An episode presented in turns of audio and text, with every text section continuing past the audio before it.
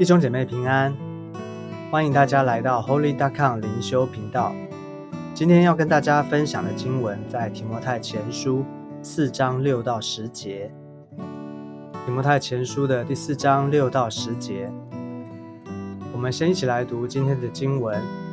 你若将这些事提醒弟兄们，便是基督耶稣的好执事，在真道的话语和你向来所服从的善道上得了教育。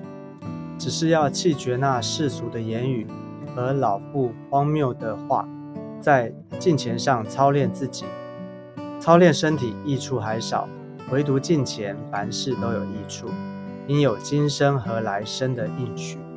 这话是可信的，是十分可佩服的。我们劳苦努力，正是为此，因我们的指望在乎永生的神，他是万人的救主，更是信徒的救主。保罗他期许提摩太不只能够明白真理的教导，而且要将他所教导他的事情，也要提醒弟兄们。所以这边我们就看见，基督徒一方面领受真理的教导，接受装备被训练；另外一方面呢，我们也要去教导、去建造其他的弟兄姐妹。为什么呢？因为我们在教会的里面，我们彼此互为肢体。基督是头，教会是他的身体，我们彼此就成为了肢体。你要晓得，在肢体的里面，如果有人软弱了，有人受伤了，我们不会放任他不管，对不对？我们有责任要看顾彼此，不是因为我们是牧者有责任才这样做，而是我们是一个身体，所以我们彼此都有责任，我们要建造彼此。那当然，领袖有领袖的责任。他需要牧养他的羊，也需要看顾他的羊，不能让羊走失。有的时候羊为什么会走失呢？因为羊它在这个地方没有吃饱，啊，或是它想要去乱闯，所以它走失了，走丢了。有时候羊走丢了呢，领袖也没有发现。所以呢，前面讲到的这些离弃真道的，所以我们做牧者的呢，需要在他们可能有这样的迹象之前呢。就要提醒劝诫他们了。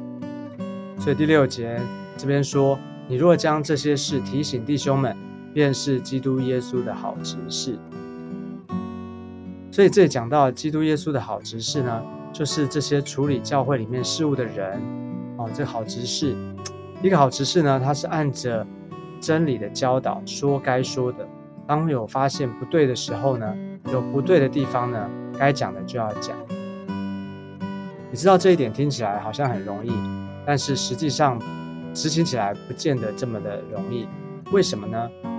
你要想，如果那个弟兄是你的好朋友，你如果讲出来的话，你跟他讲的话会得罪人，你讲不讲呢？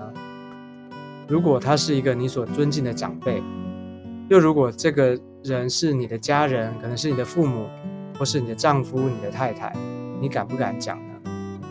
我们常常很有可能，我们因为人情世故，害怕失去关系，该讲的不敢讲，到最后呢，反而造成更大的伤害，不是吗？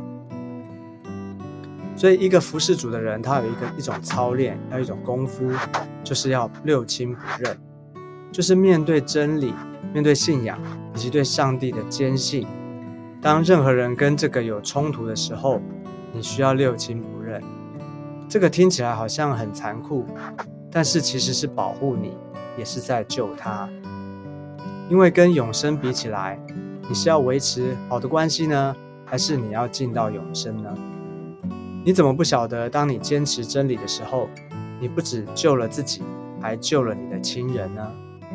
所以要求主帮助我们明白真理，而且进入真理，而且要做一个勇敢传讲真理的人。好的，接着呢，保罗继续的劝勉提摩太，要在哪些的地方来操练？在哪些地方操练呢？第七节说，只是要弃绝那世俗的言语和老妇荒谬的话，在敬虔上操练自己。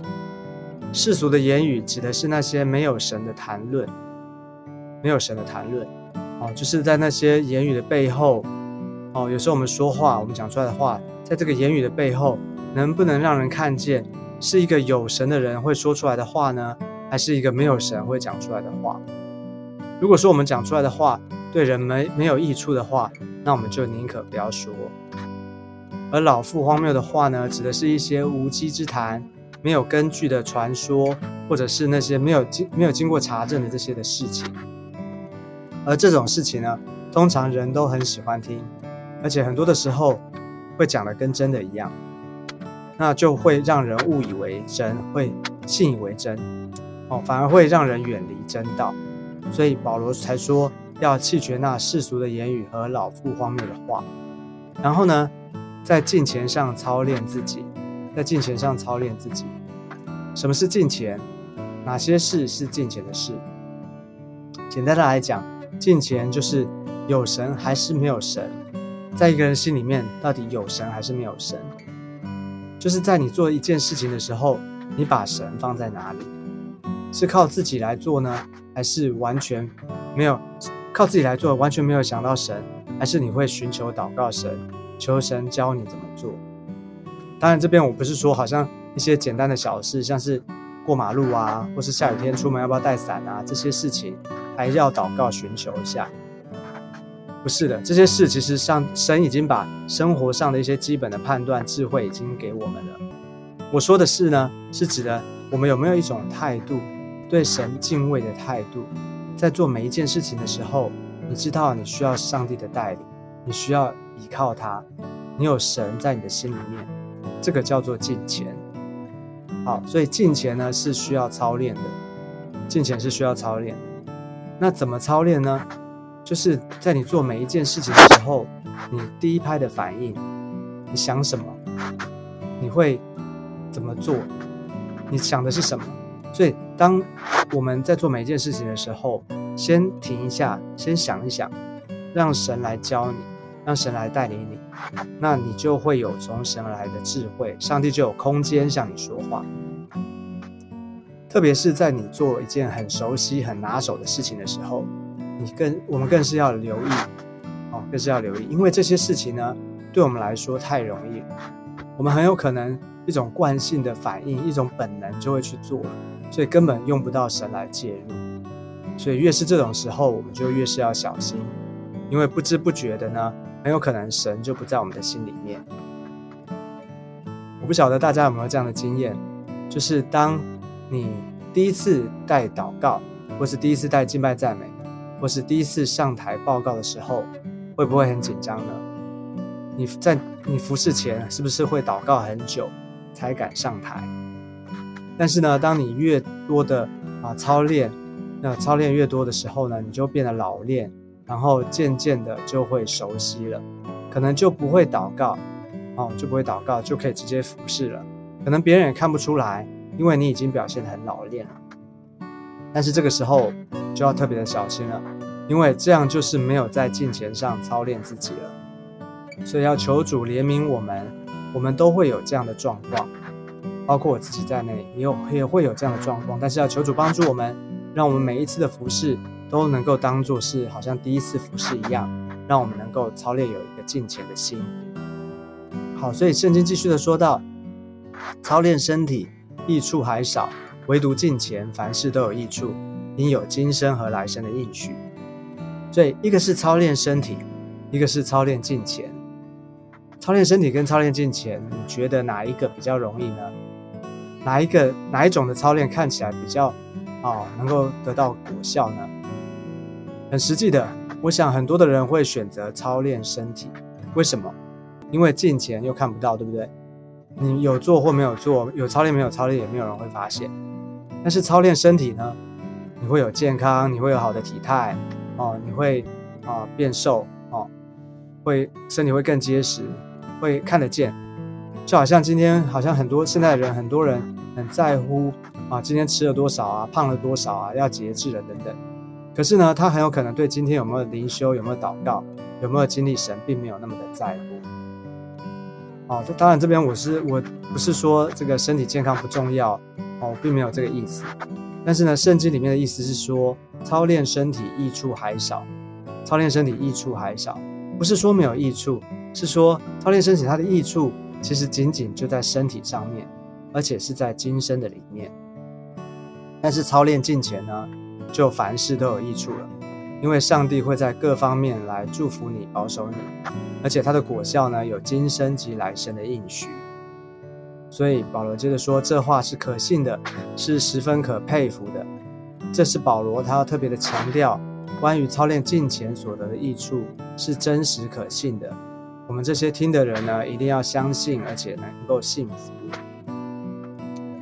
所以最后第十节，我们劳苦努力，正是为此，因我们的指望在乎永生的神，他是万人的救主，更是信徒的救主。属灵敬虔的操练的确不是自然，这个不是一个自然简单的事情，否则就不需要操练了，就不叫操练了。但是圣经鼓励我们，我们的劳苦努力不会白费，因为我们的指望呢，都在乎那位永生的神，就是那位永远活着的上帝。这节经节在告诉我们什么呢？这些经节在告诉我们，我们一生的目标所追求的盼望是什么？不就是因为有一位神？